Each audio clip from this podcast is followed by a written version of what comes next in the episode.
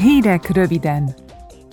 Tegnap a képviselők a tanács svéd elnökségével megállapodtak arról, hogy az összes elfogyasztott energiamennyiségen belül tovább kell növelni a megújuló energiaforrások részarányát az Európai Unióban. Az ezzel kapcsolatos jogszabályjavaslat 2030-ra 42,5 százalékos célértéket ír elő, de lehetőség szerint 45 százalékos részarányt kell elérniük a tagállamoknak.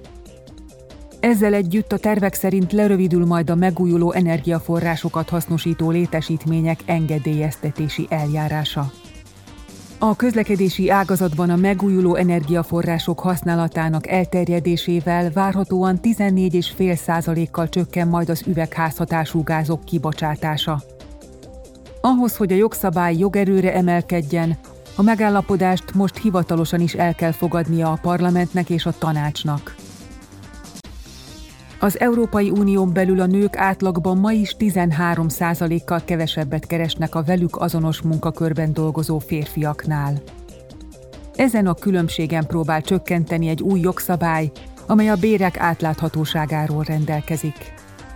A tegnapi plenáris ülésnapon a képviselők elfogadták az erről szóló javaslatot. Ha nyilvánosak lesznek az uniós cégek bértáblái, a munkavállalók könnyebben összevethetik fizetésüket. A területért felelős jelentéstevők egyike, Kirán Mári Péter Hansen így nyilatkozott. Ezzel a munkaszerződésekben vége a fizetési titoktartási záradékoknak. Megerősítjük a munkavállalók jogait és az egyének tájékoztatáshoz való jogát. A munkáltatókat pedig arra kötelezzük, hogy számoljanak be a bérkülönbségekről, és ha kell, orvosolják a helyzetet. Samira Rafaela társjelentéstevő hozzátette.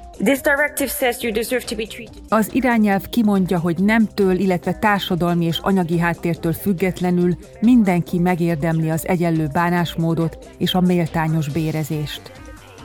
Ha csak a piacok önszabályozására bíznánk a nemek közötti bérkülönbségek csökkentését, egészen 2086-ig kellene várnunk a korrekcióra. A tanácssal már létrejött megállapodás értelmében a szabályokat megsértőkkel szemben fel kell majd lépniük a tagállami hatóságoknak, mégpedig visszatartó erejű szankciókkal, így akár pénzbüntetéssel. A képviselők tegnap megemlékeztek a nagypénteki megállapodás létrejöttének 25. évfordulójáról. A brit és az ír kormány által 1998. április 10-én Belfastban aláírt megállapodással 30 évnyi erőszakos konfliktusnak sikerült véget vetni Észak-Írországban. A megemlékezést az Európai Parlament elnöke Roberta Metzola ezekkel a szavakkal nyitotta meg. Over 25 years of peace. Az elmúlt 25 évben Észak-Írországban megváltozott az emberek élete. Már nem kell nap mint nap erőszakos cselekedetektől tartaniuk.